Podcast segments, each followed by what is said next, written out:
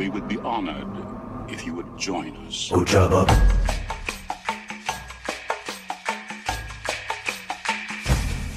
Good job, up. It's a trap.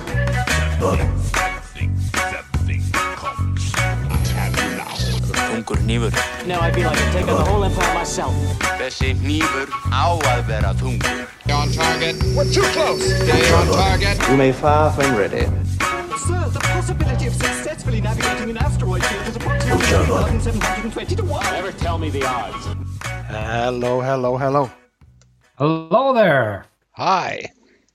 And welcome to Thule Squad Radio. My name is Gísli. This is Yen. And I am Aid. Wow. Wow. Our intro is back on track. Yeah. It's been like what weeks or months since we've done it this good. So how are you guys? No Stefan here to mess it up. Oh, to be honest, we don't need Stefan to mess it up, do we? No. Yeah. Yeah, but you know, we gotta blame it on somebody. Sure.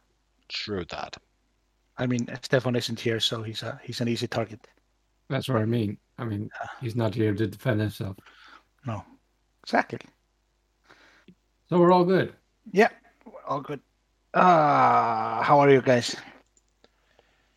I am busy. Yeah, apparently you are. Yeah, a lot of work at the moment, and I mean, it's not. I'm not really complaining because most of what is happening in my life is fine and good. But there's a lot to do. So that also means that we don't have any visuals for the stream tonight. So. For those of you joining us there, then you can lay back and just listen to our voices or something. Mm-hmm. Yeah. I was looking forward for an episode, finally. Yeah. So, how about you, Aid?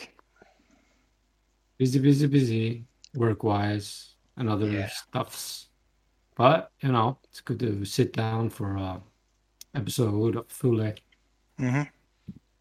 I mean, the routine has basically started-ish. Yeah. Everybody's getting into routine. Yeah. Kids starting school and stuff like that. Summer is over, so it's going to rain for like 10 months here in Iceland. Well, sometimes the rain will be snow, right? Yeah, but not for long. Rarely. Not here in Reykjavik. Yeah. And I just started trying to paint my balcony. And yeah, it started to rain. Hasn't stopped since. That seems like bad timing. Yeah. Anyways, so have you guys been playing any X-Wing lately? I know you have, Aid. I mean, yeah, all my X-Wing played is against you these last 2 weeks. Yeah. I don't remember when I last played a real game. I mean, I played a little bit of Hot AC, and that's been all fun and nice, but it's been a while since I played like a good 200 secs. Yeah. It's so good just to be at a table, like rolling your dice in your hands, not clicking a button. Oh. Yeah. Me and Gísli had some trouble during the games because we had a lot of, you know, bumping and flying over stuff and checking range through multiple ships, and it was like, this is too hard. Where's the button to just know stuff? Yeah. Exactly. Oh my God, now I need to discuss with my opponent whether this is range free or not. Yeah, exactly. It's not just catered on your screen. Yeah, you cannot just go, I think also it's out of range, but I mean, what can we do? TTS says it's in range. Huh? How unfortunate, now I shoot you. Yeah, exactly. True. Excellent. So, there's a tournament this weekend, Tatooine. Are you guys flying or playing? I am. And I know Step is as well. Oh. I'm not. Is it extended? Yeah. What are you going to fly? At least I think so. I hope so. Jesus. Let me see. Okay, so you're flying the Phantoms. Yeah. Yeah, he is. It's an itch I got a scratch. But just say it like that. Yeah, absolutely. My itchy and scratchy show. Yeah. Oh, we should perhaps say that we are expecting Steppy to show up. Yeah, yeah. Sure. Yeah. He's coming. Mm-hmm. I am. Damn it. Damn it. I gotta check it out. Why are you making me, like, check out stuff? I made you nervous that it might not be extended? Yes, yeah. And I was 100. And I was 100. Yeah, it's extended. It's extended. Oh, thank God. It's the next one, Hoth. That's not extended. Hyperspace. I would have laughed my ass off had it been hyperspace. Jesus. I have no idea what I would have liked then. I have no idea. Yeah. I'm really looking forward to the points change. Oh, absolutely. And I'm also super nervous about it, to be honest. I mean, I don't think we can take for granted that it's a guarantee that it will be better. But it's just a week away now. I will remain hopeful. And if that turns into something fun, then I don't know, maybe Hoth or Scarif. Mm-hmm. Yeah. Well, I have no idea how I'm gonna do with the Phantoms. I mean, I like flying those Phantoms, but I don't like those new things that seem to be popping up in the meta, like those boss glyphs and stuff like that. The chunky, beefy scum list. Yeah. I don't see how can it ever be a problem that you just randomly get an evade jammed off of making a phantom fall out of formation. Sure, that shouldn't be a problem. Yeah, I mean, sure. I don't have to fly them in formation. No. That's the thing. And against FTC spam, you probably can't. Your opponent won't let you. No. Exactly. But, I mean, yeah. I mean, it's not like those phantoms are like the Duke phantoms, where you stayed in formation and just pounded stuff hard. It was completely different. No, I think it's interesting though that, I mean, we've had this. I don't particularly like that we have had this meta, or rather these points, for so long. Yeah. But it's still evolving. Yeah.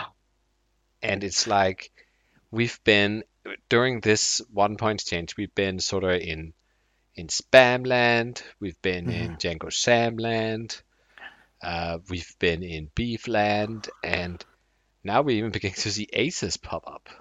Yeah. And I'm wondering if it's because it's actually countering something, which I'm not so sure about. I'm pretty sure it's just people being bored. Getting something new. Yeah. Might be that. I'm not saying new lists are bad, but I still feel like Django Sam is like way ahead of the curve. Still, I can't see why it shouldn't be. Oh yeah, I agree. I mean, it's a little bit of old news, right? But I mean, it's still probably 20 points out the cost of that list. Mm-hmm. Yep. Yeah, somewhere around about that. I mean, it'll be interesting to see where, just how responsive or how There will be with a point. It's going to be interesting. I mean, can you imagine the shit show if they won't hit the most prominent meta things that people perceive to be the most problems? Yeah. I mean, there will be peasants everywhere. Yeah, and we might join them. Oh, so... yeah. For sure, I'd be a peasant if they don't take out Django's hand. I mean, I'll do the torch and pitchfork thing. Sure. It's fine. No, they're not going to take... I doubt they're going to take out Django, Sam. I mean... No, I mean, they need to hit it. You could probably fly both of those naked, and it would be an okay list. Yeah, but they need to hit it so that it doesn't have all the things and toys, you know. Sure. You know what I mean. But I mean, naked Django and naked Sam is like 155 points, so you have 45 points to spare. Yeah. Well, I would fly against naked Django like naked Sam. Sure. That's not too bad. No. I mean, lose the bombs, lose Dooku, lose FTC. Now we're talking, right?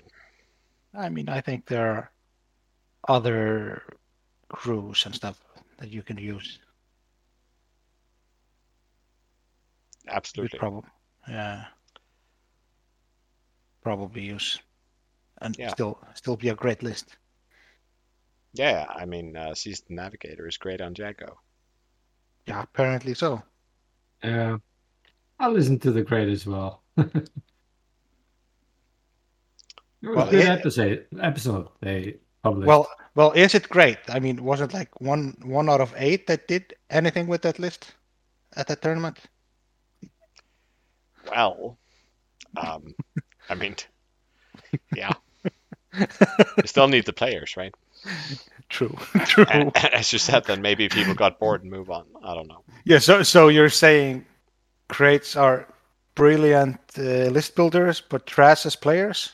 That's what you're saying? Oh, no, but they didn't bring Django, Sam, did they? Didn't they? Oh, I think maybe one of them did. I don't know. Okay. Yeah. I don't like Seasoned Navigator on Django or Sam. No, but it's just, I mean, it just turns out it's extra broken because it's like, I dialed in something that was... One heart. Whatever. Yeah. Dial in one heart. Yeah. I figure it out later. Changed the dial to one bank going in the other direction, so that was white, but hey, it looks like it's blue when you look at the dial, so therefore Django's ability works. That's great. Yeah, exactly. It's a little dumb. Yeah. Anyway. Okay. Should we start the news? Let's do the news. We do have some news. I mean, it's not a lot, but we do still have some news. It's quite a few cards. Yeah, new cards and news from AMG. Yeah. Let's get going. Yeah. First Order is getting a new gunner. Not a slot, new gunner, just especially for First Order. And this is going to work really, really well with the SFs, I think. Yeah. Gives him a reload, and it links into a target lock. Yeah. Both white, of course. Both white, yeah. Generic spammable gunner. Yeah. So now the SFs can reload. I don't think it'll be too expensive. No, I don't think so either, but it should be. I mean, it's pretty great. Yeah, definitely really good. Three or 4 points, something like that. Yeah. I think I would assume like 3 or 4 points. Yeah, I agree. I would say honestly, I think it will be better on the new bombers, because they are more likely to have. What do you want to call it? Like high cost ordnance that they really want to reload. They really want to be double modded when they shoot. Mm-hmm. So this way they can spend the turn. If they want to have double mods, you would typically need like 1 turn to stack up the target lock, then you take a focus the next turn, right? Mm-hmm. Now you can spend that turn also reloading. But then again, of course, if you're reloading, you're not shooting. No, but I mean, your shot was probably inconsequential anyway, if you're a two-dice gun. Sure. Maybe. Yeah. Right? I mean, it's pretty nice to can get a free target lock on the turn that you're reloading. Yeah. Oh, absolutely. Absolutely. So yeah, I like that card. I might hate it eventually, but I like it right now. And I mean, with system phase repositioning and sort of generally how these bombers seems to move, then I think it's sort of also a reasonable action to do on a turn where this ship is more like in a blocker role. Mm-hmm. Whereas with the missiles that you typically see on the SFs, I think it's rare that you even want to reload because they typically have a few more charges and so on. Mm-hmm. Yeah, and they often don't live long enough to actually be able to reload. Yeah. Yeah, maybe. But then again, I mean, I see a lot of people hyped over putting it on SFs, so... Mm-hmm. Oh. Yeah. Sure. It's interesting. Then we got the electro-shaft missile. Yeah. And this is sort of what we've been looking at, that weird... Yeah, edgy, spiky template for a while, and now we sort of know what it is. So, missile and payload slot. Mm-hmm. So that's strongly limited who can take it, but any faction can pick it up. One charge during the system phase. You may spend one charge from this card to launch one electro chaff cloud using the free bank or four straight template. Then place one fuse marker on it. This card's charge cannot be recovered. Yeah. And we also got somewhere an official thing from an AMG employee, I guess. I don't know if that makes it official, but it says, well, the cloud that it spits out is an object. Yeah. And during the end phase, you remove the electro chaff cloud that has no fuse markers. Mm-hmm. And then after you've done that, you remove one fuse marker from any cloud that does have one. So it's like a smoke that just fades away. Yeah, it dissipates, right? So you put it down during the system phase, then it will be there for the rest of that round and the following round. Yeah. And if you are at range 0 of it, you cannot be locked, jammed, or coordinated. Mm-hmm. If you move through or overlap it, you skip its perform action step. You skip your perform action step and gain a jam token, but you also break all locks you have. Yeah. Well, I think all locks on you is the terminology. I actually think I saw a place where it said that this lock, jammed, or coordinated was range 0 to 1. But here it says range 0, so that might just be me. Yeah, I like this. I mean, it has some benefits to it, but it's still it's like a 50-50 toss-up. I mean, you could just run through it if you wanted to break a lock that was on you because someone has a proton torp or something. Yeah, it's going into you. But or somebody just used his tracers. Yeah, exactly. But then again, you get jammed, so you're not getting actions. So you are breaking the lock, but you're still not getting your focus or evade or defense. So it's like, it's a 50-50, but it might be worth it. Yeah. And it also gives obstruction, like an obstacle. Yeah. Exactly. So I don't know. I think it's interesting that you can use it both to, like, okay, I'm going to jam my enemy, or and take away their actions and all the things. But you can also use it to ditch your locks or prevent yourself from being locked. So you can sort of use it tactically. So there's a potential for some skill-based play with it. And I mean, if you take it on a higher initiative ship, you could potentially like launch it, and your opponent moves through it. He doesn't have any locks, but he gets jammed. Then you rush to him, lock him, shoot a missile, and he's jammed. So, yeah, if he moves through it and clears it, so you can lock him. Yeah, exactly. Yeah, I think it's interesting, like it, and it doesn't seem like brokenly overpowered. No. First choice. I mean, it doesn't do damage. It's not, even though it sort of feels like a bus droid, it's not a bus droid, right? It doesn't follow you around. It doesn't actually do direct damage. And I think it's a more fun game jam mechanic than, false transponder codes. Oh, absolutely. And I'm not sure this cloud will be expensive either. I don't think it should be. No, and especially not considering that it takes up 2 slots that are usually quite valuable. Exactly. So, then we got a new bomber threat.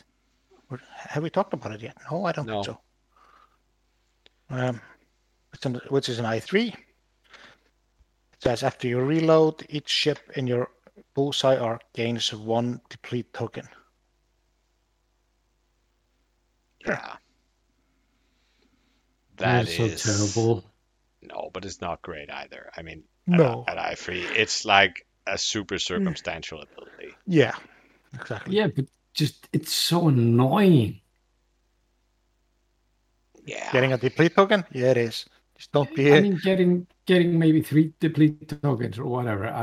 I mean, it's everybody in your bullseye gets a deplete. Yeah, but it's still a bullseye. Hey, you still have to reload. I know. Wait a minute. It's just, The low initiative is a feature.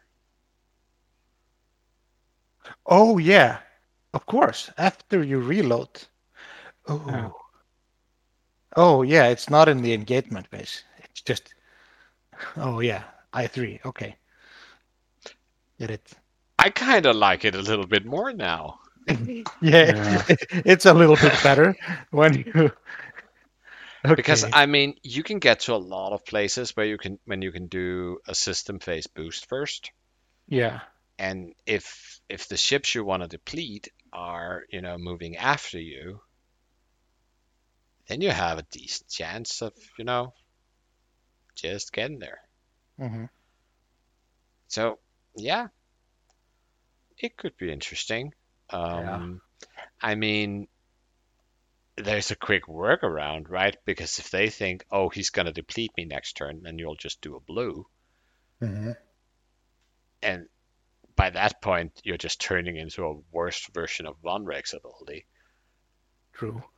Which is essentially this, but in the system phase, right? Mm-hmm.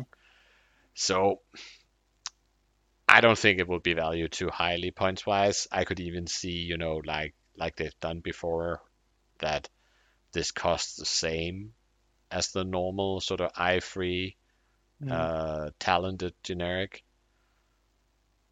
And the first one is just a little bit better and has an ability. I mean, we've seen that, especially in Resistance with Merle, who's I think is even cheaper than the I1. Yeah, but also with, what is she called? The one that has never played? Suralinda, who is like a Green Squadron expert with a weird ability, which... I think involves rotating the ship, but it's not happening. Oh well. Yeah. Okay, then there were just a few ones that were just dropped, like half an hour ago or something. Yeah. Yeah. Aid, you wanna go through them? Sure. Give me a second here. Or at least. Okay. So they just dropped a little bit of a snippet of an article, and one pilot in a Y-Wing is Zorii Bliss. Oh, yeah. The Corsair of Kijimi. Yeah. And it's an I-5, and it's got text: after a ship at range 1 performs an action, during its perform action step, if that action is on your action bar, you may spend one charge to perform that action, treating it as red. And it's got a one recurring charge. Yep. So it's one of the new Y-Wing pilots. It's, yeah, so potentially double modded. Yeah, I kind of like that. I like it as well. And I mean, 3 of its 4 actions are red already. So if you have a friend just taking a lock, sure. She'll take a lock and then just 1 forward or 2 forward or something. Like with a blue maneuver, takes her white focus. Yeah, and it can also be an enemy ship. Yeah, rinse and repeat. I kind of like that they have written that it only works if the ship performs the action during its perform action step. Yeah. Because and otherwise also, ridiculous could ensue. Like, imagine you killed like a disciplined a saber or something, and it rolls to get you to get into range 1 and get arc on you. And then you say, no, you roll, I roll. Then you roll out again. That would be hilarious. But and this one also is like, that means Zorii has to do the focus action. And then count on somebody else to roll up after her or him. Who is it? Is a guy or girl? It's a girl. It's post-girlfriend. It's from the marvelous movie of Rise of Skywalker. Yeah, post-girlfriend, right? Yeah. Yeah, it's literally also the picture is a scene of her, shooting a Star Destroyer with the Y-Wing super powerful main armament and blowing it up in one shot. Mm-hmm. All right. Yeah. Anyway, to my point, it's an I-5 and it has to be range 1 of the one that's performing the action. So either you are 1 forwarding or 2 forwards and sticking in a formation, or this one has to move first, and then another 5 or 6 comes in after. Yeah, you would like someone else to move before you. So you get that red action, so you end up not stressed. Yeah, yeah. So you can rinse everything. As long as you're doing a blue maneuver, I mean. Yeah. Yeah. And I mean, you have the perfect knowledge for that with your own ships. But then it doesn't. It's still. It also works on your enemy ships. Oh, goddamn! Yeah. But an enemy ship boosts in. Oh, yeah, I'm just going to boost. Sorry. Yeah, it's fine. You boost in, I boost out. Oh, yeah, I did not notice that. It can be an enemy ship. Yeah, exactly. That's kind of awesome. Yeah. Like it. It's, yeah. It's kinda, I mean, you have 50% of perfect knowledge with this, but things might change depending on what your opponent does. Can you imagine being like an ace pilot trying to arc dodge it, and you say, oh wait a minute, you barreled out of my arc. Oh, I'm gonna do the same. Yeah, exactly. I'm gonna barrel out of yours, or into yours, out of barrel you into mine. Yeah, exactly. Or somebody trying to block her. Yeah, it's like you can't be there. That's where my one straight is supposed to be. Oh, you barrel roll to get there. Okay, I'm gonna barrel roll out. Yeah. Exactly. Or even if you block me, I'm like, well, you went over here and took a focus. Okay, now I get a focus and you block me, but whatever. Yeah. Still got an action. Yeah. I think it's going to be an interesting ship to fly and fly against. I'm not sure it's going to be like broken. No. It's going to be super interesting. Yeah, but it is an i5 and you have the possibility to like double mod your torps. And that's really good. So it's an Alpha Strike ship. It's really good. This became so much more interesting just in the last 5 minutes. I think she will be fun. I mean, I'm gonna fly that. I'm gonna try it out. Okay, the next ship we have up is Aftab Akbar Junior. Mm-hmm. So this is an I2. After you execute a red basic maneuver or perform a red action, if you have exactly one stress token, you may gain one strain token to remove that stress token. Yeah. So essentially, he can K-turn and gain strain instead of stress. No, it has to be a basic maneuver. Oh, well. Oh, yeah. Okay. But still. He can do his red actions. I mean, and get strain instead of stress. And a Y-Wing very frequently doesn't really care about the strain because it only has one agility anyway, I guess. Oh.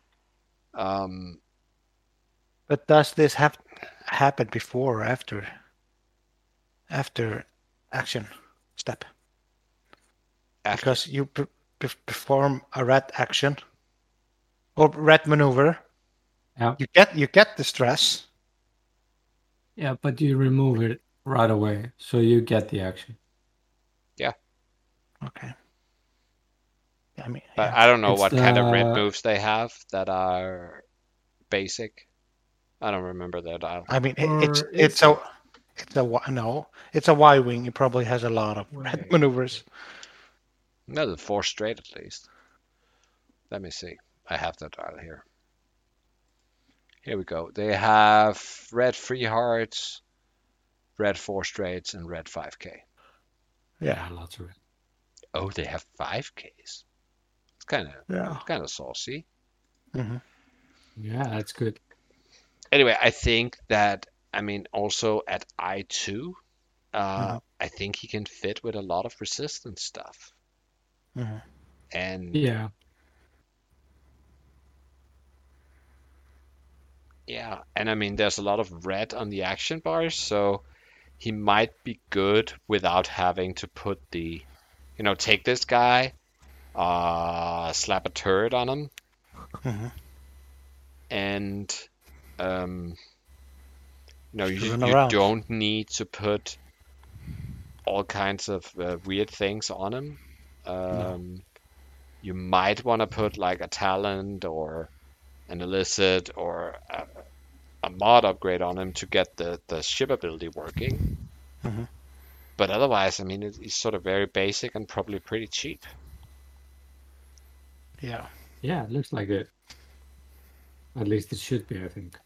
Yeah. In any case, you have to build up these wirings a little bit to make them work.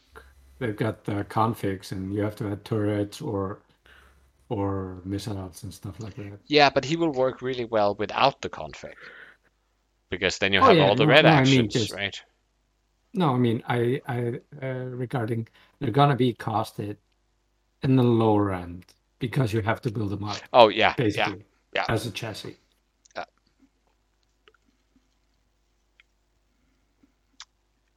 Cool. Yeah. Yep. So next one. Yeah. My favorite Star Wars character. It was the best thing about that movie. Oh, yeah. Babu! Babu Frick! My oldest friend. You want to do the honors? Oh, yeah. So we have... It's an illicit slot for resistance or scum. It's Babu Frick. It has 3 charges. Non-recurring charges. It says before you would gain a non-lock red or an orange token, you may spend 1 charge to place it on this card instead.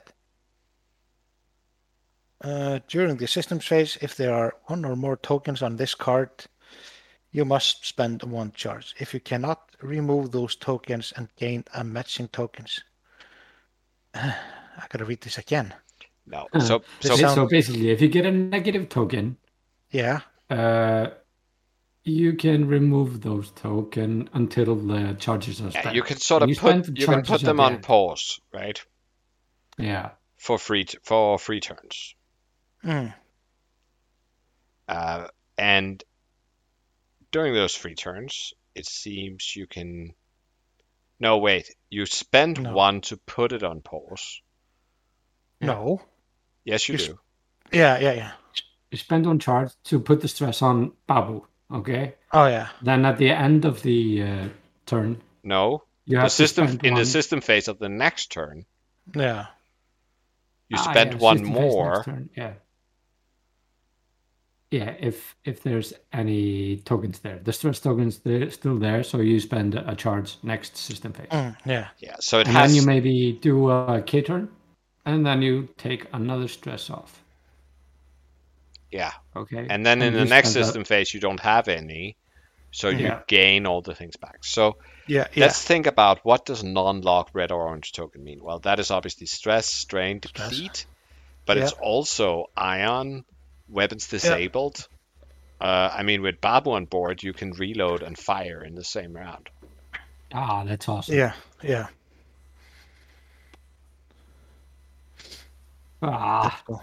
That means you can have the new gunner reload, target lock. No, it's resistance. It's resistance or scum. Ah, that's only first order. Damn it. Yeah. Okay. Don't say damn it. It was... Oh, yeah. I thought I was onto something. But yeah, that's a good thing. That's a neat card. I think it's interesting. I mean, it sort of says, oh, something bad is going to happen. It probably is, but I can postpone it a little bit. Yeah. Yeah. Exactly. Yeah. Yeah, it's good. I think so. I think it's good. But have you checked the wording? Because it says before you would gain a non-lock red or an orange token. You always means the active ship. That means the ship that Babu is equipped to. Yeah. Yeah. So yeah, that's not a thing. No. Okay. But. It would be interesting to see this on a regen ship. Is it though?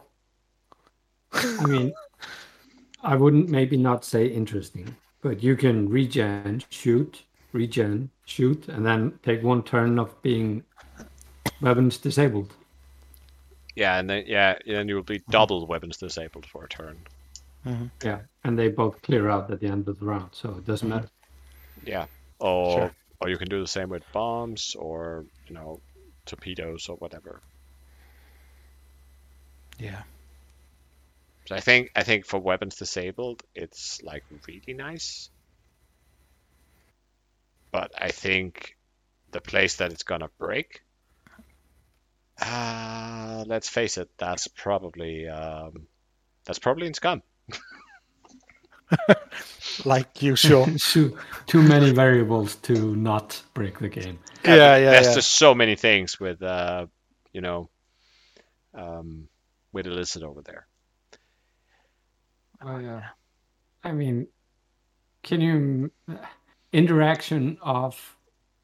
What is it? Gleb that makes you keep a token, and Babu that takes a token in the opposite lists of each other. What happened?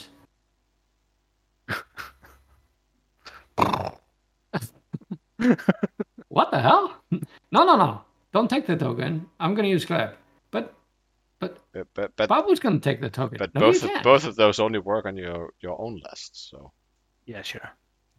No. Yeah. Then I'm not talking about... The guy that makes...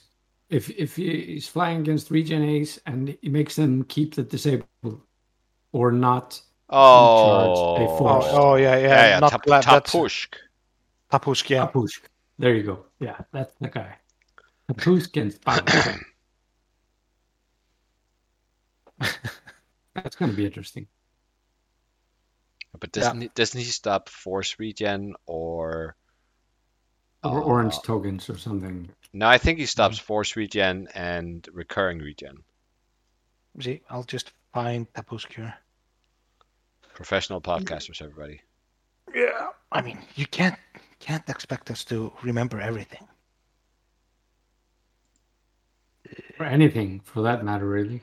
Tapusk, during the end phase before an enemy ship in your turret arc recovers one recurring charge or force token, you may spend 2 charges. If you do, that ship does not recover that charge or force token. Okay. It's Gleb that makes you keep your... Somebody keep their tokens, right? No, that's the one you're thinking of. That's Gamut Key. Gamut Key. All these new scum things. There's too much stuff. Yeah, like we talked about in the last episode. I mean, it's really hard to find something in scum that it's actually fun to fly against. Everything is just...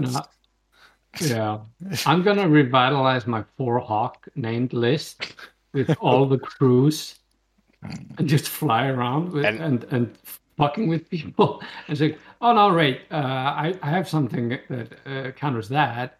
Yeah, you can't do that. Or, yeah, you get a token. Or, no, I want that token. So you're going to have Sam, you're going to have Bob, Babu, yeah. All of the nice things. Yeah. And somebody's going to roll up with a nice generic list that doesn't have force, doesn't have charges, but just hit her in the face. Yeah. It'll be glorious. It's not supposed to be good. It's just meant to mess with you. Yeah, I mean, yeah, true. So it's like Mux. Yeah. I mean, in a vacuum... Torquil Mux is trash. Yeah. But he always messes you up. Yeah, but I think even better, what's he called? Seevor. Fucking Seevor.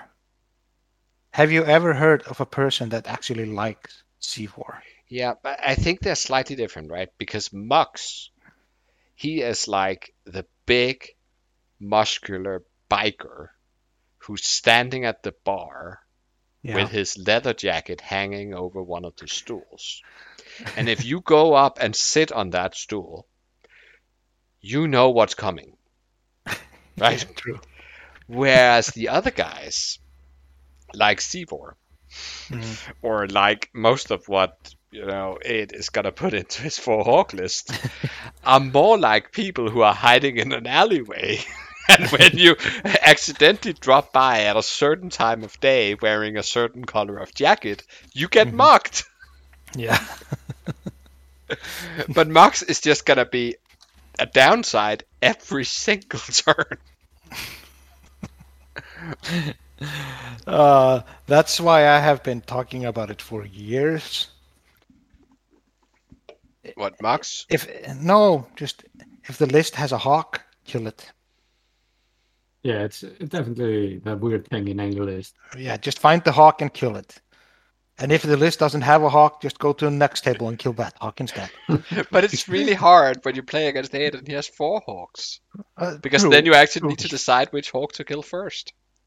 Yeah. True. That's the beauty of it. Everything probably is weird. The one with Moldy Crow. I mean, there's not a single hawk in the game. Not even in freaking Rebel faction. That you like to play against. Everything is horrible.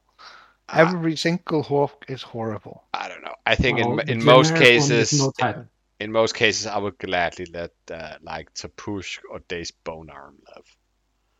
No, not Tapusk. I mean, you like playing force users. Yeah, Yeah. My world is not going to end if I in one turn I'm not allowed to regen one force. It'll be fine, especially if he's dead the next turn. It's in your turret arc. It's range 0 to 3. Yeah, but just stop being his turret arc. Okay. I mean, that seems like a good idea to begin with. He's what, I3 or something?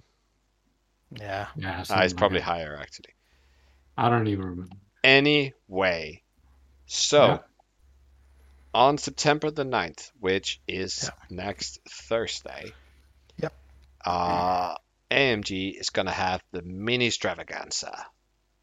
And it's going to be on Thursday, Friday, Saturday. And there's a whole lot of things. And they published, their program. Yeah. And it's official. They hate Star Wars, right? No, only X-Wing, I think. Yeah. Is it only X-Wing? No, they also hate Armada, but we talked about that last time. Yeah, true. There's a lot of Legion here, I would say, at least. Yeah, true. But they particularly hate X-Wing, so there's only one thing about X-Wing, and it has nothing to do with the fact that, they've been doing Marvel Crisis Protocol for years, and therefore they just have a lot of things to say and show and talk about, right? Whereas they're still gearing up on X-Wing, right? But now I'm being reasonable, and I know that that's not what the masses want. No. But anyway, we have a segment at 12 a.m. GMT, so at midnight between Thursday and Friday GMT. Oh my God, that is... Oh no. I'm going to be sleeping. What? Oh, well. Not now, you're not. 12 o'clock GMT. AM. Oh, yeah. It's... Oh, okay. Wow. It's midnight. It's midnight here. Yeah. Okay. Oh. I don't like that one bit, but I guess that's the new consequence of having, our overlords living on the Pacific coast. Yeah. Anyway. But it says it's the developers and design crew. Yeah.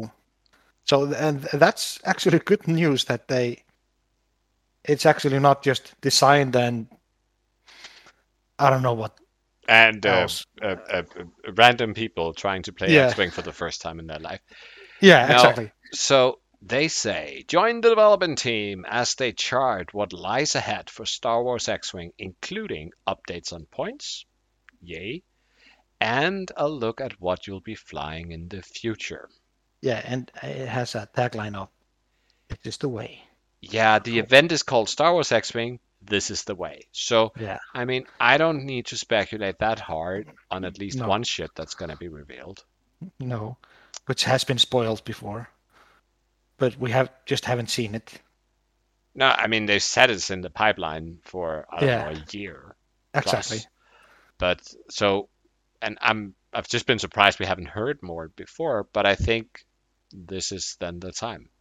Mm-hmm. So, what else do you think they spoil? Do you think they'll spoil more things?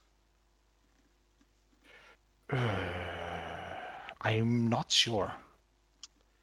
I mean, maybe another ship, or they could just talk more about the First Order and Resistance stuff that's coming up. Yeah, probably. Yeah, and then announce the big changes in the points. Yeah. Mm-hmm. Yeah, I gotta ask. We got a promise like 2 years ago from one of the former developers of the game, Alec Davey. Oh, let it go! And he promised us General Jar Jar Binks. Where is General Jar Jar? Why haven't we seen him yet? Well, I don't know. Maybe he thought that he saw a hate altar and thought, okay, I mean, I guess the Thula delivered for me. Yeah, you ruined it. You shot yourself in the leg. But no, I mean, it's going to come when we are seeing some sort of senator shuttle thing for the Republic. That's where he'll fit in. I want my Darth Jar Jar. I wouldn't expect him to be double-sided, and you can flip him, and then he is Darth Jar Jar. But yeah, you can hope. Anyway, what I think is going to be revealed, or hope, is, I mean, there's like this thing in X-Wing where if you look at the art of the wave being released, you can usually see the ship that is going to be released in the next wave. Yeah. So I would like to draw your attention to the art for Aftar Akbar. Yeah, of course. And in the background, you can see he is currently being shot, not very nicely, it seems, by the TIE daggers. It's a TIE Dorito. Also, what is it he's flying over? He's flying over water. Yeah. But we only saw water. These things on Exegol. Yeah. Oh, well. I mean, what was Exegol? I mean, was it frozen? It was gloomy. I think that's the definition. That's the biome. Yeah.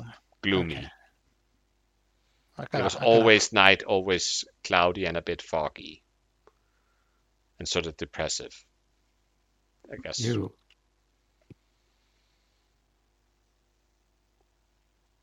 Okay, but this is the way. This Exegol. No, I got a dark desert planet. Okay. It's supposed to be a desert. Okay. So the water is probably not there. No, not if it's a desert. Obviously not. Yeah. On the other hand, it's really weird to have all those clouds but don't have any seas. But, I mean... Sure. Then again, we're not here to debate meteorology, weather science, right? So it'll probably be fine. Yeah, I mean, Star Wars is not science fiction, so who cares? No. And I will fight anyone who says it's a science fiction. Yeah. Yep. Okay. On to XTC. XTC is done. Yeah. It is done. And it was glorious, I gotta say. Yeah, it was a really fun weekend. Good 2 days to watch it. And it was really close in the end. It was like super, super close. Yeah, and I think it was quite possibly even closer than it's sort of you might think. Yeah. Because so many of these game wins were like for free. Yeah, exactly. And we all know how close X-Wing matches are gonna go, and if you have like 7 matches and they go for free for one team, then chances are that at least 3 of them were almost in the realm of to the last dice roll, right? Yeah. I mean, I know there was at least 2 final salvos throughout the weekend, and yeah. So, should we start going over the overall results sort of by country, and then we can dig in a little bit into, both the performance from countries, but also look at lists and factions and such. Sure. Okay. Should we just congratulate Italy right away? Absolutely. Yeah. I mean, they are the X-Wing team champions. They also won. They won Europeans in football. Yeah. And they won Eurovision. So yeah. Quite a year. Raking it in. It's quite a year for Italy. That is impressive. It has to be all that pineapple they're eating on their pizzas, right? Absolutely. Yep. Undisputable. So yeah, they went 7-2 with 38 wins. So anything more to add there? Or? No, not. I think the most important thing is that U.S. in second place went 7-2 with 37 wins, and Singapore went 7-2 with 36 wins. It's two games leading up. Yeah, first to third place. But then again, I mean, if USA had gone 38 as well, then Italy also won USA, so they had the. Yeah, they had the tiebreaker. Tiebreaker there, and Singapore, if they would have had 37, same as USA, Singapore would have gone over USA. But I think Singapore also won Italy. Isn't that true? They won. Singapore and Italy played in the last round, and Singapore won 4-3. Yeah, exactly. But to be fair, once Italy got to 3 wins... Yeah, it wasn't then possible. They were guaranteed that Singapore wouldn't overtake them. Mm-hmm. And in the last round, US was playing Ireland. Mm-hmm. And they would need to go... Once Italy got to 3 wins, they would need to go 6-1 or better. Mm-hmm. And at that time, US had already lost 1. Yeah. So essentially, they needed to win the rest. And even though Ireland did not, make the best possible showing, then that's there. I mean, we say not best possible showing. I mean, those were 10 amazing teams. Oh, but they were missing the best player in Iceland. Oh, Cormac wasn't flying there. No, okay. He had an anniversary with his wife or something. Oh, yeah. Okay, that's why Ireland was trash. Yeah. Absolutely, Mr. Potato Head was not present. No. Okay. But I think equally worth talking about is the fact that we had Peru in fourth place with 34 wins and 6-3. Yeah, exactly. And I know for a fact that they had one round, I think it was against the U.S., that was just sort of a final salvo. Yeah, and then they ended, 4-3, and in fact they had some of their losses. I knew they were the only opponent that Switzerland beat, for instance. Mm-hmm. I'm pretty sure that Peru feels quite bad about not taking that particular one home, because that would have put them up there on the 7-2s. Yeah. So, but I mean, first 4 places, 4 different continents. Very and two nations of them, that 3 of them playing out of time zones.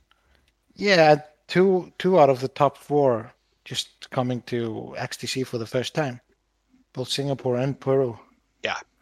To be fair, I think the team championships in sort of the Oceanic area are played using the same pairing systems and essentially the same rules. Yeah, also in South America, so they know their pairing systems.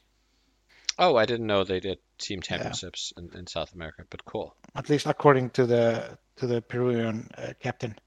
Okay. And they were in our group, so we talked a lot. Yeah. And I mean, really good showing. Good players. Yeah. Further down the list, and as the last one with a positive win record, we have Spain going 5-4. Mm-hmm. Then followed by France with 4-5.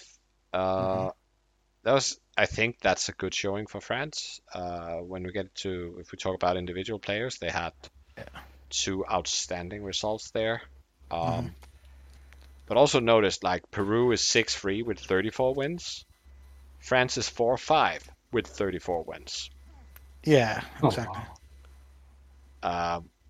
So somewhere in there, somebody, lost and won by more than just 4-3. Yeah, Stefan. A wild Stefan appears. Hello. Hello. Wow. Stefan has not fixed his mic.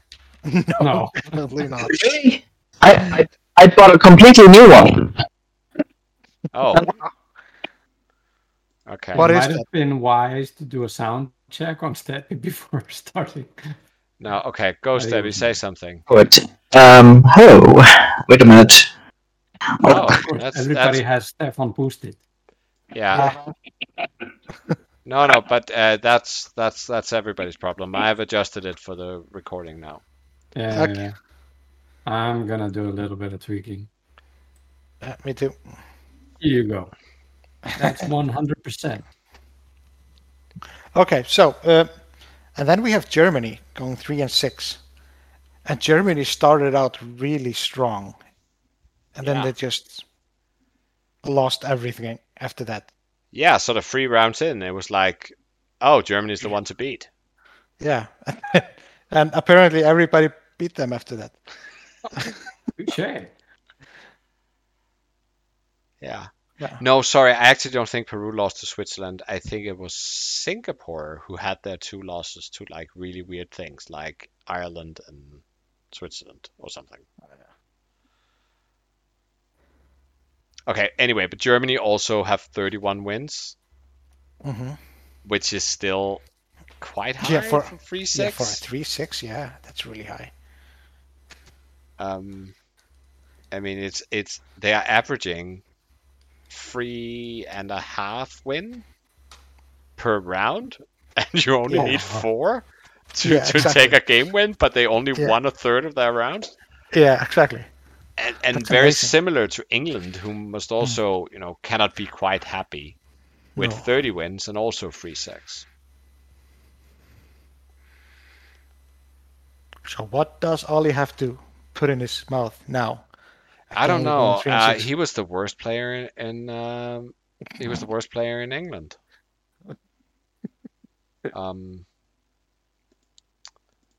Let's see. So, Oliver Pocknell, 63 out of 70 overall.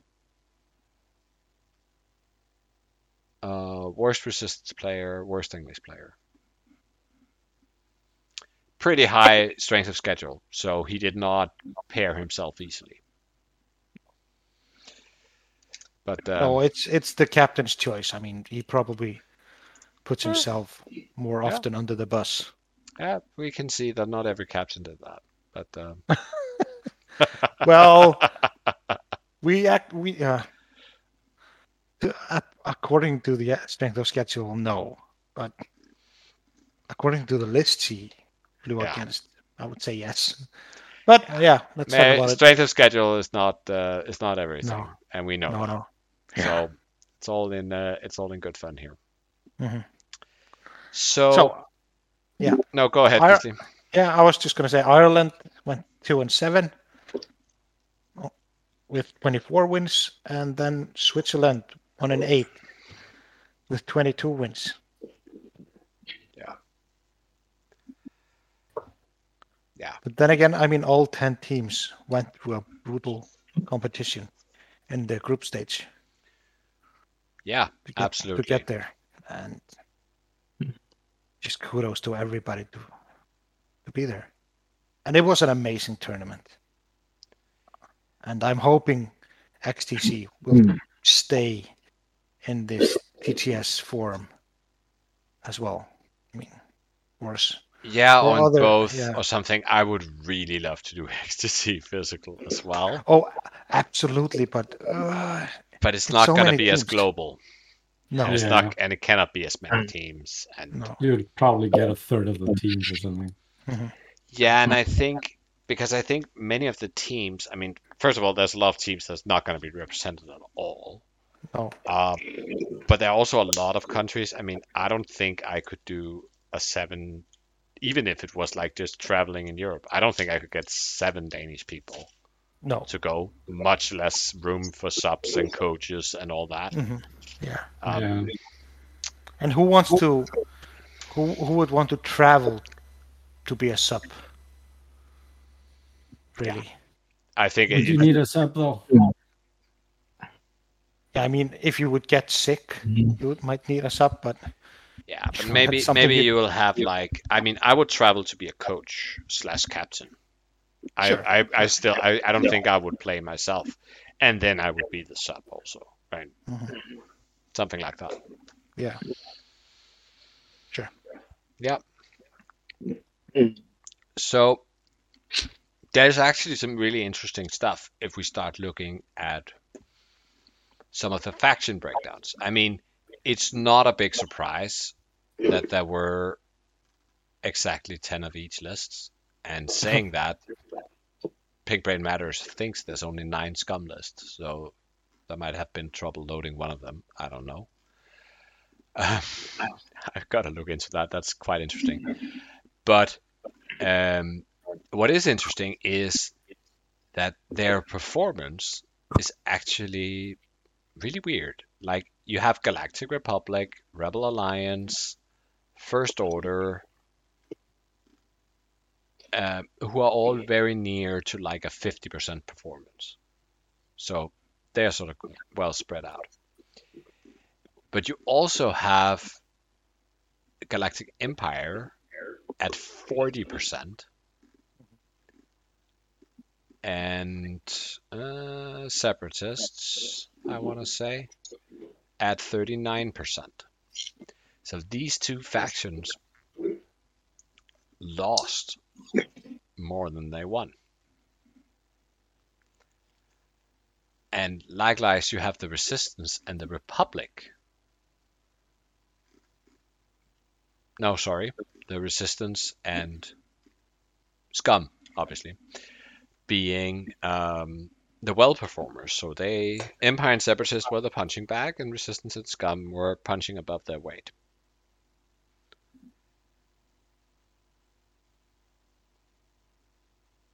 And I mean, I'm not that surprised about the Resistance, or Scum for that matter, for those two being good. I'm a little bit surprised about Separatists being bad in this format. Yes and but, no. I mean, but can you hear me for the first part? But can you really? Say good or bad, because it's such a, it's not random, but, things get paired off, some lists get good matchups and bad matchups, because it's such a weird format, the XTC, Yeah. How definitive can we say, it's interesting for sure, I'm not, No. Saying anything about that, but, I'm not sure we can sort of... draw too many conclusions about the lists or the liabilities or the players. No, I agree. I could see like Separatists being the first list put out for many players again and again. Yeah, I mean, put out Django Sam. I mean, it has a 50-50 against everything, or even a 60-40. Yeah, but then again, apparently it doesn't because yeah, but but of course, when you 60-40, in probability can translate to 7 losses and 3 wins, or stuff like that. It's such a because the format is such that you never really know what you're gonna get, and on another day, perhaps even with the same matchups, you might get completely different results. As well, So what you're saying, this tournament is like a box of chocolate. It's a Forrest Gump of tournaments. Yes. Yeah, but I don't know. Let's see. So if we look at the Separatists, right, and we have a Django Sam in 12th place with 6 wins. Mm-hmm. Then we have the England Swarm. In 17th with 6 wins. Germany and Spain at 5 with their wins, both with their Django Sam in 31st and 32nd. So what are the Separatists that are falling apart? Then we have another Swarm at 43 with just 4 wins. The US Separatist, which was 4 HMPs, had 3 wins. Peru's Swarm and the Swiss Separatist Swarm only had 1 win.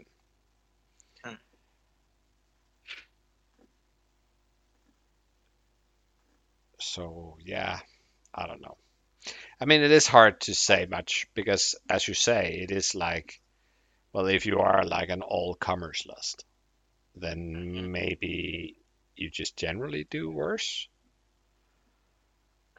But I could just see other things. I mean, I certainly would put out Django Sam as the first thing when we did the group stages. That was never happening. Because, I mean, you know that your opponent has practiced against Django Sam. So, you know, they have counters. You want to drag those counters into something else first. Yep. But yeah, what about the Empire? I mean, I think most of the Imperialists were sort of...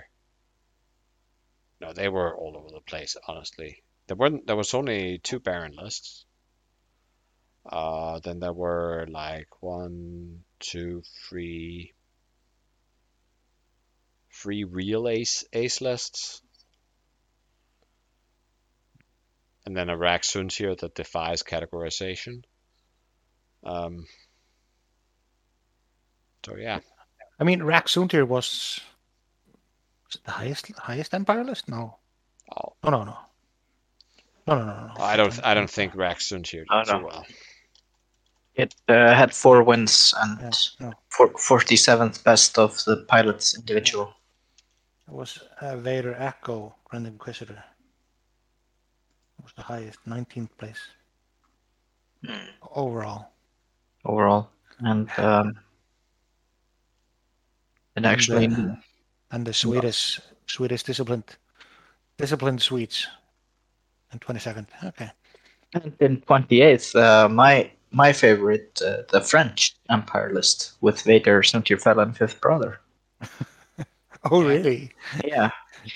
They like that list. Well, it has all the ingredients I like. Although I would probably distribute the upgrades a little bit differently or have completely new ones.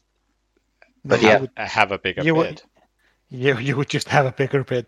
Yeah, I would be stripping some things off there. Yeah, you would take stealth device and then shield upgrade of Sundir. Yeah, but that's the starters. But yeah, French Empire in 28th and Peru, which is Vader Inquisitor Sundir in 29th, both with 5 wins. So yeah. Of similar results there. Mm-hmm. Yeah. Okay. So we have a raid. Hello.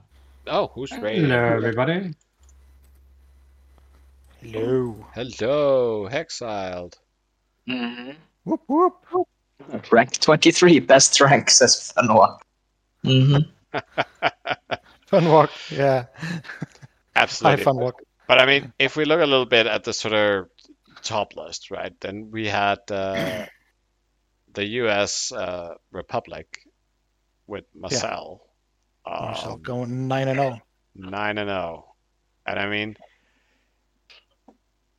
I would never accuse him of, favorably pairing himself, because if you look at what he played, it's all over the place. Mm-hmm. So he beat the Peru Separatist Swarm. Then he took the really weird Swiss rebel list with the 2 TIE fighters. We didn't say what he was flying. Because, we didn't. No. And that's an ETA 2 OP1 with Sense, Marksmanship, Auto Blasters, R7A7, a stealth device. Rick Ollie with Daredevil Advanced Sensors in R2. And then Anakin in the Naboo, it's Baby Annie, with Intimidation, Collision Detector, R2, and Advanced Proton Torpedoes. Yeah. The 9-point bid. I mean, yeah. I love those 2 N1s. It is just, with advanced sensors, that's just dumb. It is so dumb. And it's not a list you'd think you'd go 9-0 with. No matter what you're flying against. So, no. And here it goes into like separatist swarm, weird rebel beef, proper resistance beef. Then he goes into Oli Pocknell, who had the bid on him. Yeah, exactly. With a 6, a 5, and a 5 versus these, yes, 2 5s and a 4. Including, a super maneuverable Poe. Then he goes into the German Baron list. Yeah, disciplined protons. An Italian Django Sam list. The French Galactic Empire list that Stebby mentioned before. As the Spanish Resistance list, which is another 5-ship resistance. And then finally beating one of those Asajj Boss Glando lists. Yeah, so it was definitely not an easy run for him. List-wise, definitely not. I mean, I could... Yeah. It is very, very impressive. I mean, this is 3 ships that sort of on the surface only have 2 dice guns. Yeah. They don't have a lot of health either. There's like 13 health in this entire list. It does help, of course, with a stealth device on Obi and regen on both the N1s. But yeah. That is really, really cool. Also see the Italian player here is the 2nd best with the Italian Rebel Alliance list with 4 Cavanagna Salads and 2 C95s with Tracers. That was actually a sub coming in who went 8-1. Yeah, and good job. We're talking about headhunters here. A couple of headhunters. Yeah. Staying. Don't get me started. Yeah, and but apparently he confused a lot of his opponents by not flying them in a block. Yeah. That was not what they expected. I mean, they don't need to fly in a block. That's the thing. Nope. Then we have the French Scum and Villainy. That's also another captain, Nicholas Durand, getting 8 wins with a Torani, Justero, Suvio, Lando, Gargor list. So that's Lando in the escape craft. Yeah. And there's just all the things here. It's like Hondo on Lando and proximity mines on Suvio. Yeah. Cybernetics, Deadman Switch. Deadman Switches. And then the Torani things with R5TK, munitions, failsafe, cluster missiles, and contraband, right? So yeah. Really cool list. Italian Resistance flown by the Master himself, I believe. Just 2 Red Squadrons, Finn and Rose. That's like a basic squad that should surprise nobody, but if you fly it really well, then... Yeah, it's just really good. You don't always have to have an like a squad that surprises people. I mean, everybody knows what Django Sam is going to do, but what can you do about it? Exactly. Other than fly in XTC, apparently. And then we have another French list. So, I mean, people talked a lot about some countries not having depth. Apparently, France have a very strong top with their first order list, which on the table seems weird. You have like Tina, the sort of sacrificial FO, backed up by a Proud Tradition Hollow. 3 sets of squadron survivors, so the SFs, 2 of them with Special Forces Gunner. Yeah.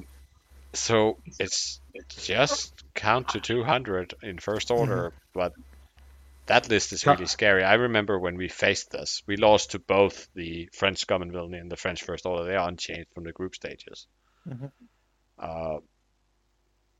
really good. Yep. So, yeah. And I mean, Unfortunately, I would say that some of the more, shall we call them, ballsy lists that we saw and we applauded in our last episode, they are not that high on this.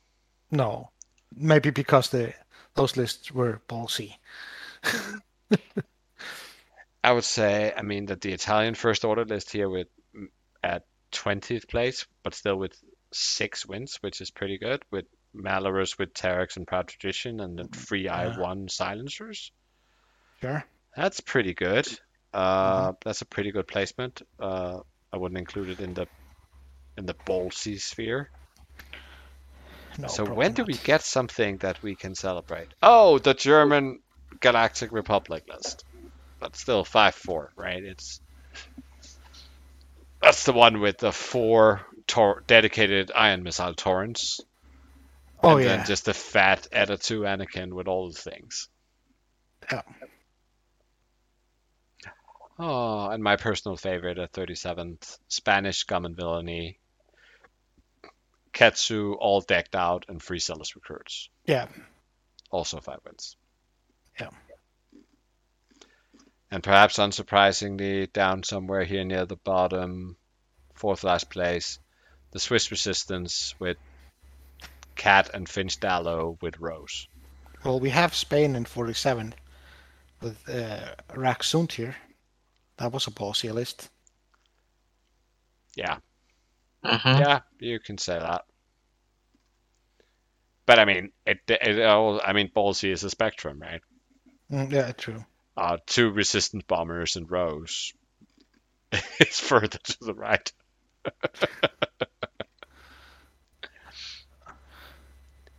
Okay. Yeah, that's the ballsiest of the ballsiest.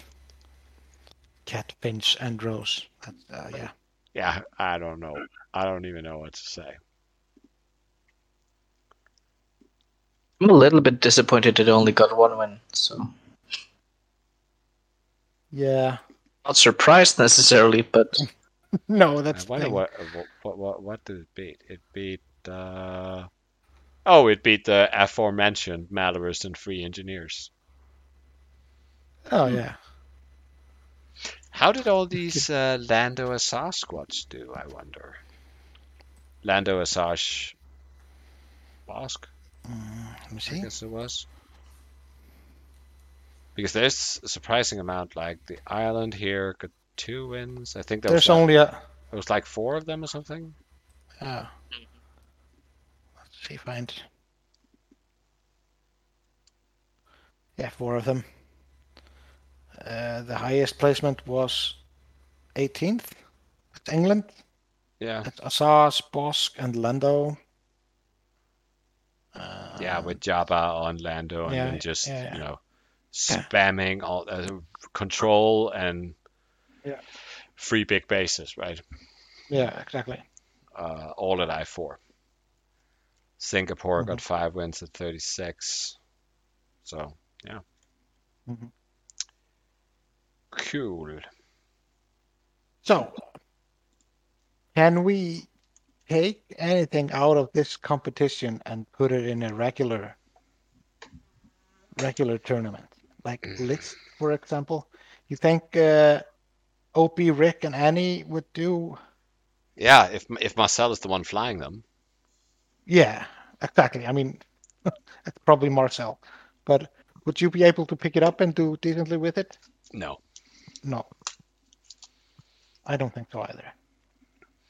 I think if we were to see, you know, just like which lists would be good in a normal tournament, then I mean, I could see we would probably be better off looking at the group stages, to be honest. For seeing what would do well in Swiss. Mm-hmm. But this might tell you what will do well in Cut. Yeah, because of the players, you mean? Yeah. Sure. But I mean, if we look at those lists, I mean,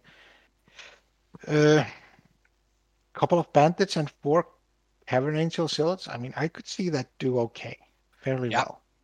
I mean, it's a lot of beef to chew through, and it has tracers, 2 of them.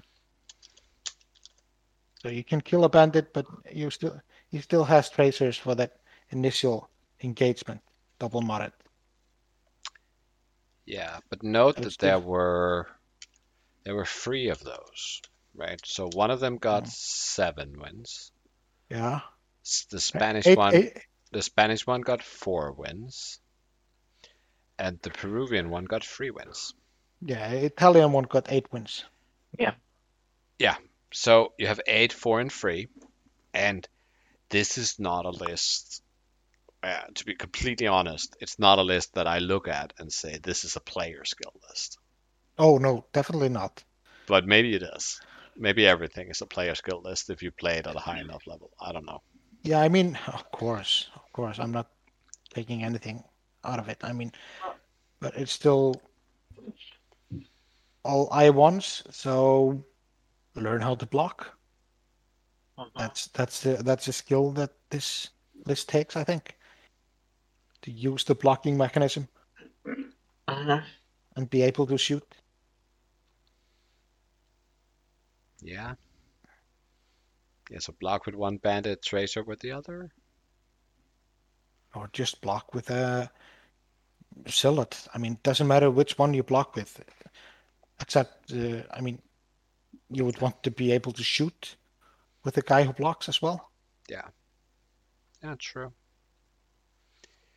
I think we can learn that resistance, 5-ship resistance is pretty strong. Did we have to learn that? Didn't we already knew that?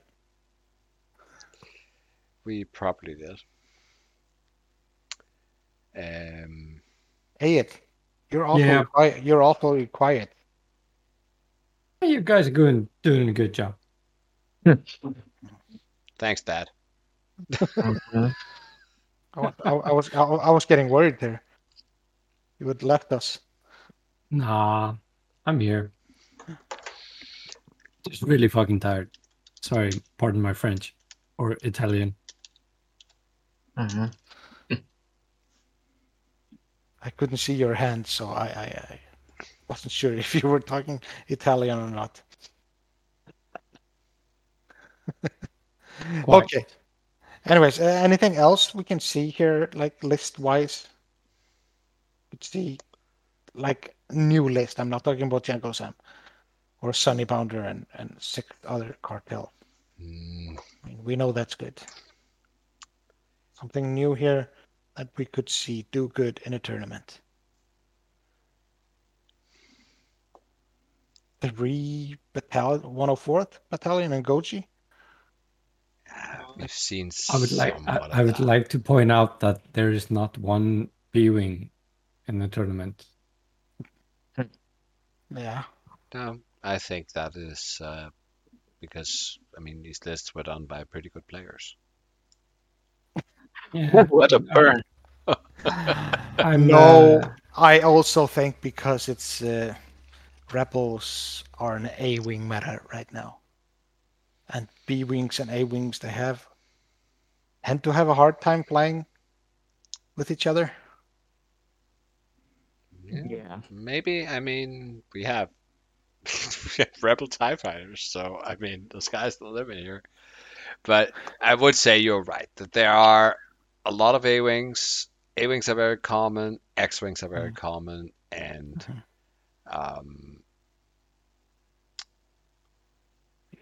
Hawks, of course, also on the Rebel side. Kyle, in particular. Well, only, really. And then you have, like, a few Hans and a few of the E-Wings. And I think the E-Wing is... Well, we only really have one. But I think the E-Wing is a thing in Extended now. As long as FTC is undercosted and prevalent and all over the place, then it's like a really fine counter to it. Yep. I'm surprised we don't have more Procket Barons, to be honest. I wonder if Bosk, Lando, Asajj, I think is going to continue to do well in Extended. Oh, I absolutely think so. And, you know, we can postulate what we would call the Nicholas theorem, that if you just put Torani in a list, then it will probably be fine. I still think Torani is a very skill-based pilot. Yeah, I absolutely think so. Just line up a bullseye; it's fine. Sure. Mm. Did you see that? I think it was from XTC, like the French. He lined that Torani in, and he had 4 ships in the bullseye. Yeah, I remember seeing that picture. Yeah, it was like, oh yeah, and she's gonna shoot clusters. Great. 4 ships getting double damaged, plus 2 shots dealing whatever damage they deal. Yeah, so it was. It was when 10 damage from a cluster or something. Yeah, it was Nicholas Durand, and he was flying against the England's Sloan Swarm. Oh yeah, exactly. And he got 4 aggressors into Ronnie's bullseye, and then he double tapped with clusters. And I don't know how it went from there, but I just saw the picture. Yeah. Oh. Yeah. Didn't look well. No, and just taking away all those tokens probably. Mm-hmm. Another trend, I mean, the Scum and Republic were the sort of small ship count lists, 3.7 average ships in Scum. But there were a lot of 3.3. What about Empire? I mean, Empire did have the Barons and Disciplined Suites, but they had a lot of aces. Well, yeah. But they were sort of, let's see, I think they were right on the money. Yeah, they were at 4.3. Okay. And very balanced, I would say. And then you have like the ones that are really dragging up, the ones with the highest ship count, I think is probably actually First Order. Yeah, at 4.7. Mm-hmm. Yeah. And the Resistance and Rebel at 4.5. So yeah, that one Han Jake list is bringing Rebels down, right? And yet they are still at 4.5. Really? Yeah. Okay. I mean, you have the Cavern Angels and Bandits. That's a 6 ship list. Mm-hmm. And there's 2. And then you probably have a lot of 4 ship lists. You have a lot of 4 ship lists. You had 3 of those. You actually have 3 of those 4 Celts and 2 Bandits. And then you had the Swiss list, which was a 5 ship list because they had the 2 TIE fighters in there. Mm-hmm. And most of the rest are 4 ship, and then you just had 2 free ship lists. So yeah. Okay.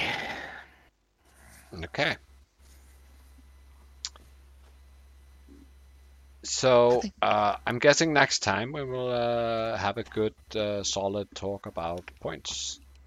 Yeah. And maybe other things that have been spoiled. Should we try to make an over/under or something on points?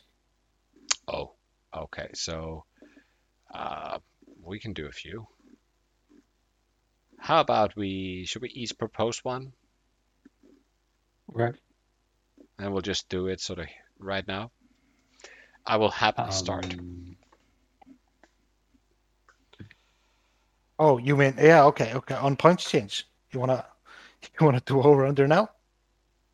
Yeah, sure. I mean, either we can do it on, so you can pick anything. Okay. Existing or you can do over under on any of the new cards. So just name a card, new or existing, and what it will cost after the points change. Okay. Who wants to start? Okay, I would like to start. Dooku crew over under 12.5. Over. It's 11 right now, isn't it?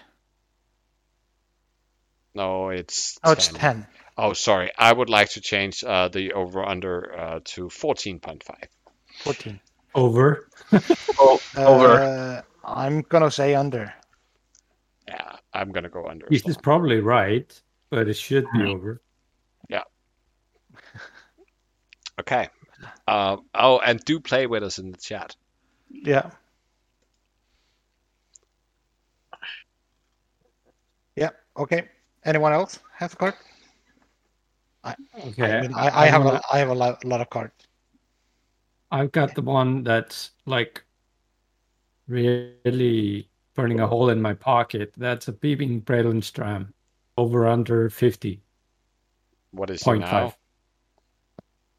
Now he's 52. Over. Under. Yeah, over. Gísli and I don't want you to be happy, Aid. That's why. That's for sure. No, I mean, if it comes down, it probably only comes down a point. I'm kind of answering what I think it should be and not what I think it will be. So yeah, you're voting with your heart, not your head. Yeah, and I think it should be like 48, 49. Okay, who's next? Okay, I'm gonna say. Ooh. What about Sam Crew? I'm gonna say over under 8.5. Points. Over.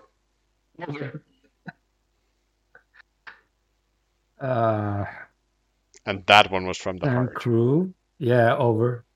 Over. I mean, it's 4 points, so it's basically more than double. More than double. Yeah. I said over before I even knew what benchmark we were going to say, because whatever you'd say, I knew it would have to be over. Okay. Okay. Anyone else? Steppe, you have anything? Nothing that... Oh, well, thermal detonators. Over. No. Yeah, exactly. Not sure I need to say any. I mean, they're... No. Yeah.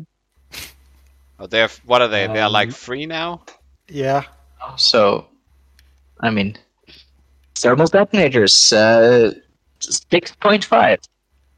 Under. Ooh. Yeah. I'm okay. Under. Yeah. Okay. I think they're gonna go up to 5 points or something. Yeah.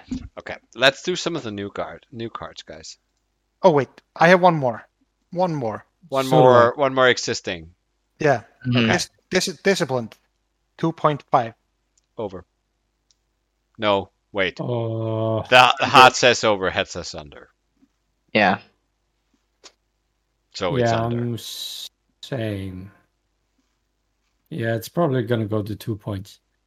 Yeah, so under. I think that's... Yeah. My feeling is 2 points. Mm-hmm. Okay. Okay, Defender Vader, 109.5. Over. Over. They're not going to touch him. They don't dare. Well, if they touch him, they would touch him by a point or two. Yeah, I want to say under, as I think he should be under. But I thought that, you know, if anything, they're liable to put him up in points. Oh yeah, because he made cut now twice. So yeah, exactly. Clearly, that was not the intention. Mm-hmm. And won once, right? Yeah, I mean, clearly this card. We don't. Oh, we don't believe in anything. It's just a rumor. Mm-hmm. So okay, new card. New cards. So, I want to do.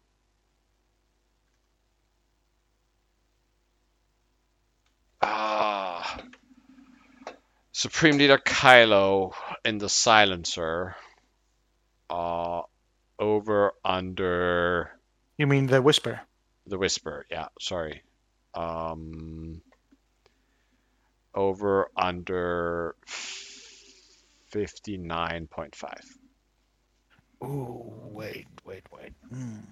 59.5. Yeah.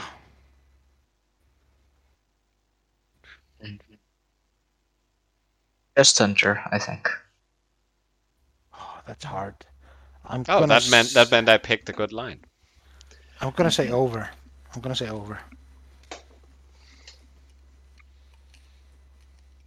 I gotta see the card. I can't just. I haven't played with it. Let me see. All right. Yeah, that guy.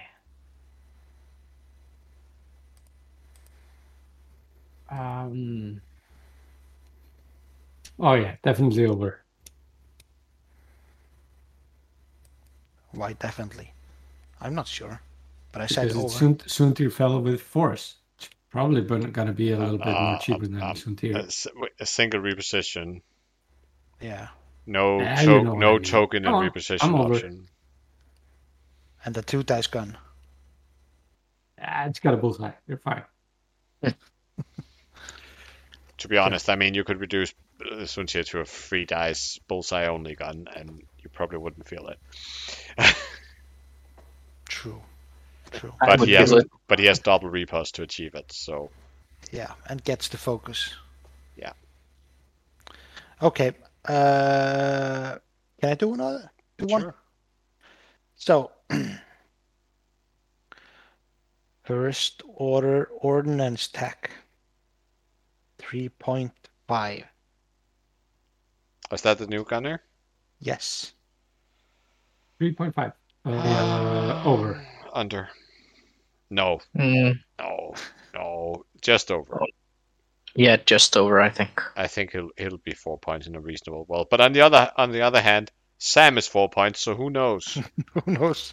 It might be a point.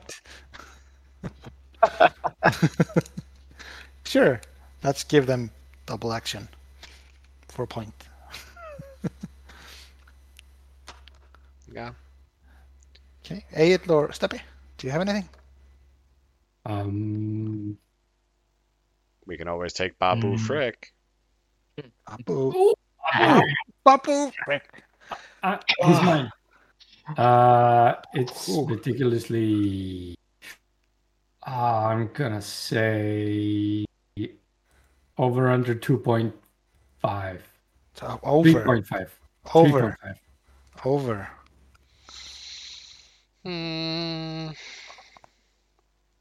Oh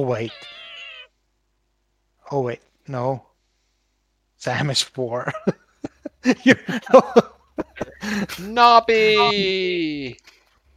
There we go. Hey, good morning, Nobby.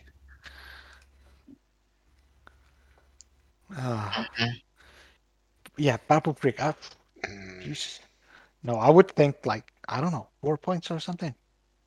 But it's really, under. Really, really good. But yeah, it is. I mean those rounds where you can just dump the stress. Yeah, you know? But I mean, on the other hand, unless you're going to get more than one token, why wouldn't you just take cybernetics? Mm-hmm. This is a really situational card. I mean, he is put it on like most ships and it won't matter. Yeah. But Ray and Corsella, Nobby says. Yeah.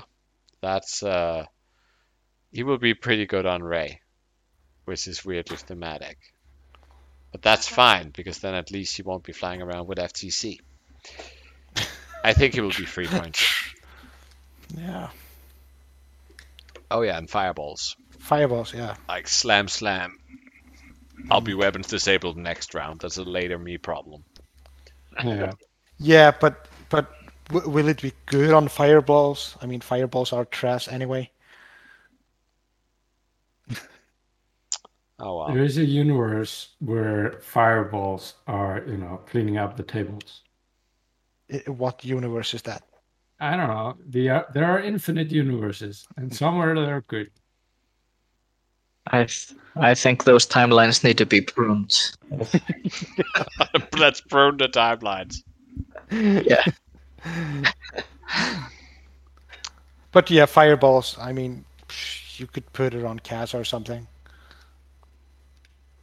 Yeah, slam, but then again, shoot. Fireballs, as Nobby is pointing out, then fireballs, there it is, the slot is already reserved for that bench switch. Oh, yeah. Sure. Because, I mean, they're fireballs. They blow up. That's yeah, unless you're Cass, right? That's true. So Cass with Babu Frick. Yeah, that might be okay. Mm-hmm. Okay.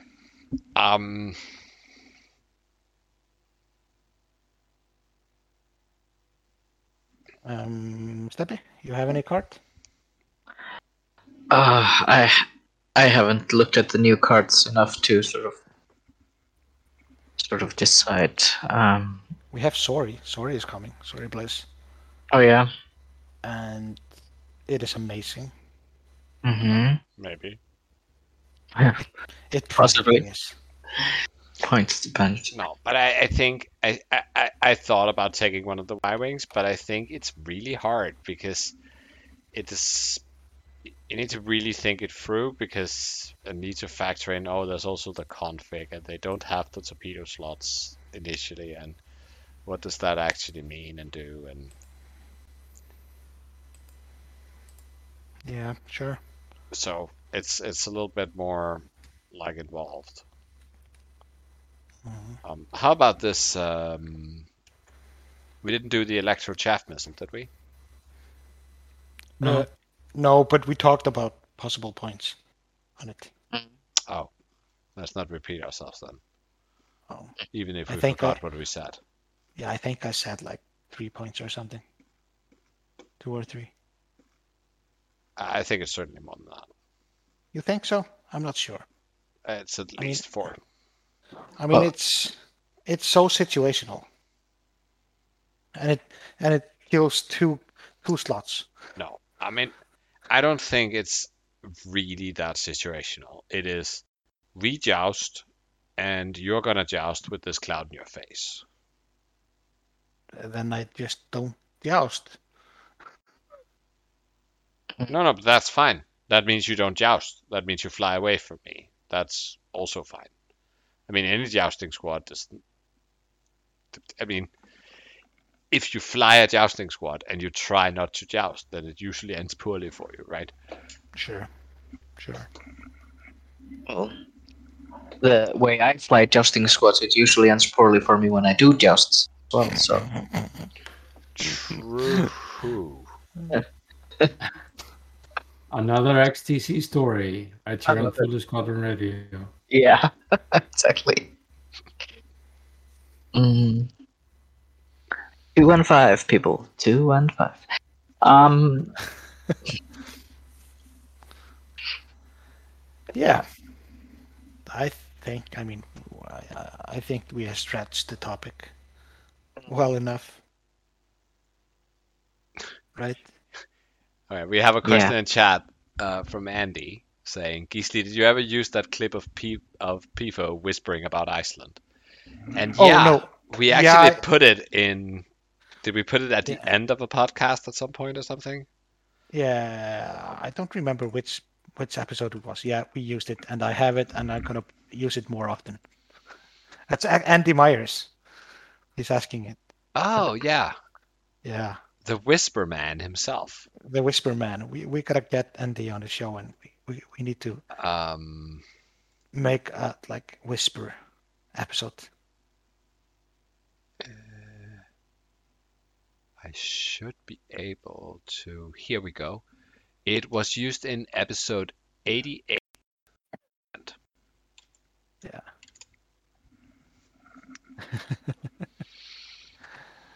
It was fantastic.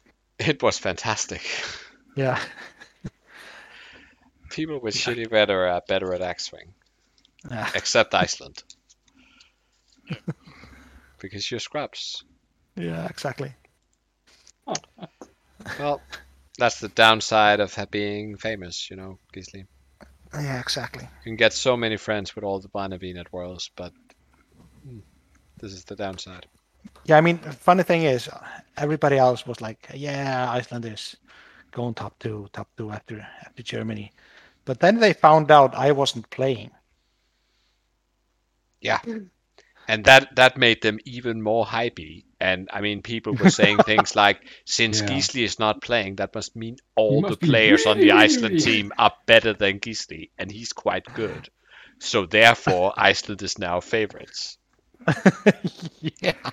Yeah. You know, assumptions are like assholes. Everybody has them. Not everybody.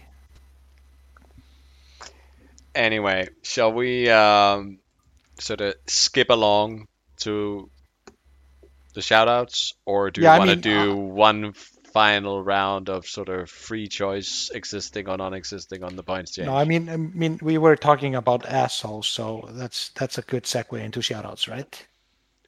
True. Our best review to date. All right. Yes. Okay. Let's go for it. Yeah, I want to do a shout-out. I mean, to Francis Ra. I doubt he's listening, but he gave us a fantastic review the other day. Where was that review posted, by the way? It was on Podbean. He basically wrote, "These guys are pieces of shit. There is no COVID." But, yeah, these guys are pieces of shit, period. There is no COVID, period. Yeah, so he made two statements, and we know one of them is not correct. Yes. Exactly. I mean, there's definitely COVID out there. Definitely. There's definitely no COVID. These guys are pieces of shit. No, just kidding. And we did get a rules clarification on our Facebook page from Filippo Piffo, which was pretty well done. Let me see. What, the popular randos didn't have time to do it? Well, apparently Francis Ra didn't.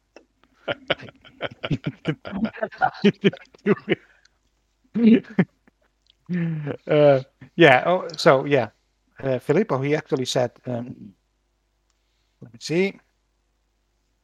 He said, they tricked, well, Pill GC, he asked, "Can we read this like an X-Wing card?" And Filippo says, "They trigger independently.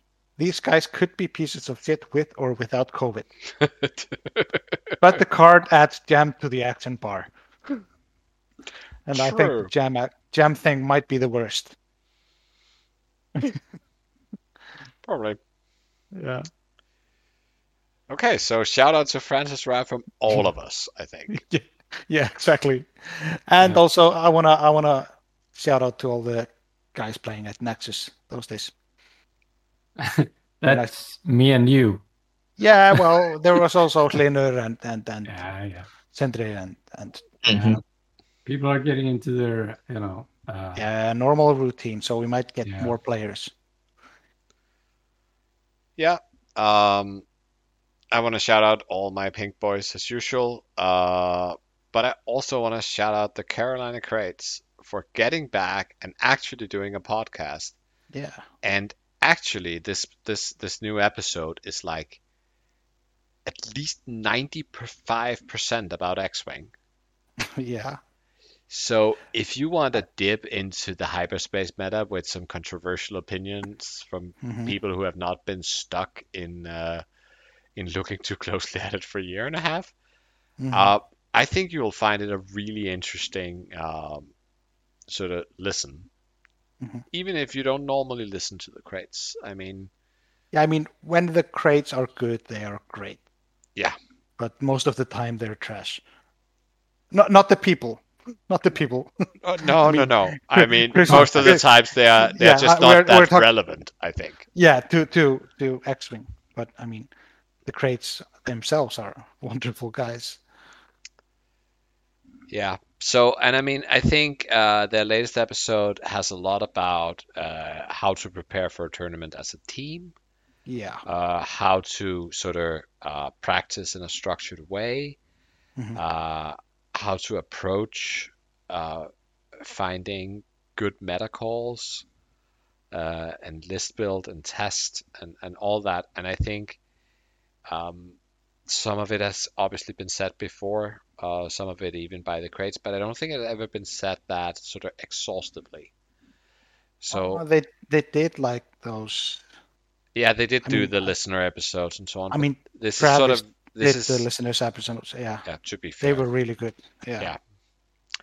But this is like a practical example of how to do it in a hyperspace manner, and they only talk about hyperspace. And I mean, they don't have a caveat anywhere saying we are only interested in hyperspace, but you just have to know that, because otherwise you're going to misunderstand most of their points.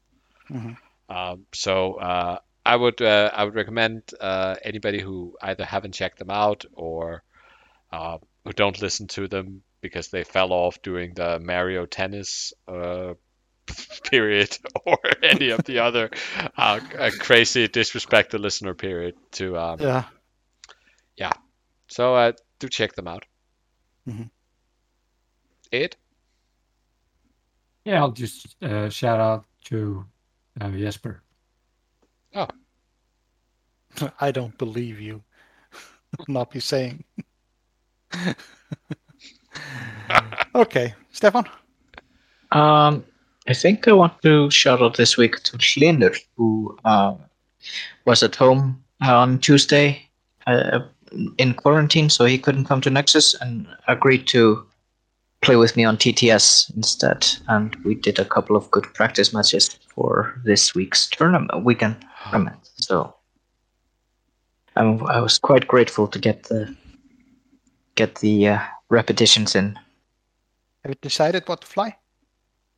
I'm just gonna go with good old Imperial Aces. Oh. But I mean, this is like segways are colliding in the streets.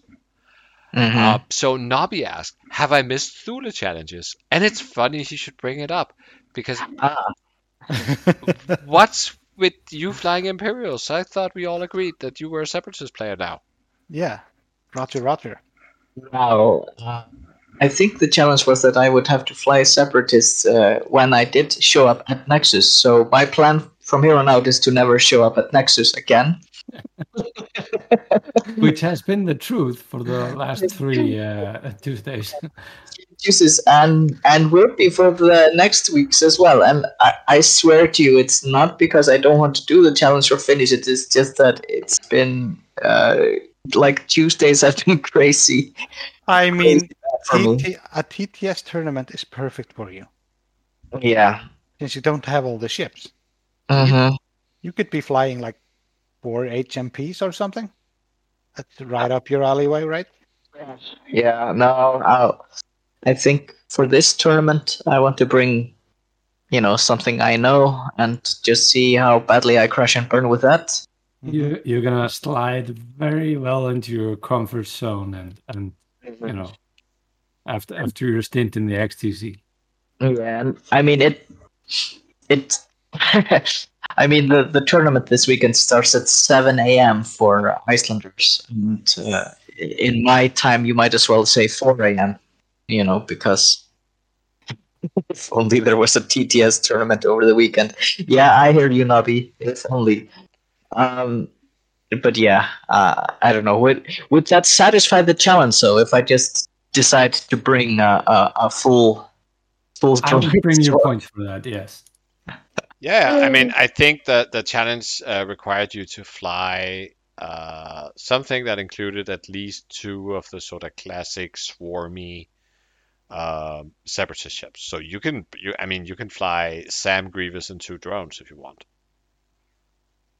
Yeah, I'll have to think about it. I kind of want to use this weekend for a comfort zone flying, but I'll consider it. Okay, fair enough. Okay. And Nobby says there's nothing stopping you from drinking at 7 a.m. So true. Well, I have so many inappropriate jokes that I'm not gonna bring. But yeah. That's true, because we are never inappropriate on this podcast. We haven't gone this far, but yeah. Oh my God. Now I almost want to listen. We will have to close down for tonight so we can hear the inappropriate jokes.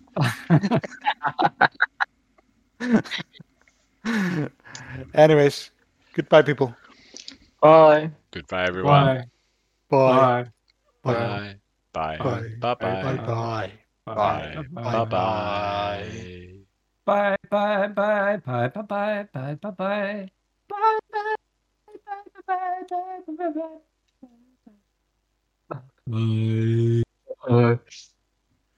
Goodbye.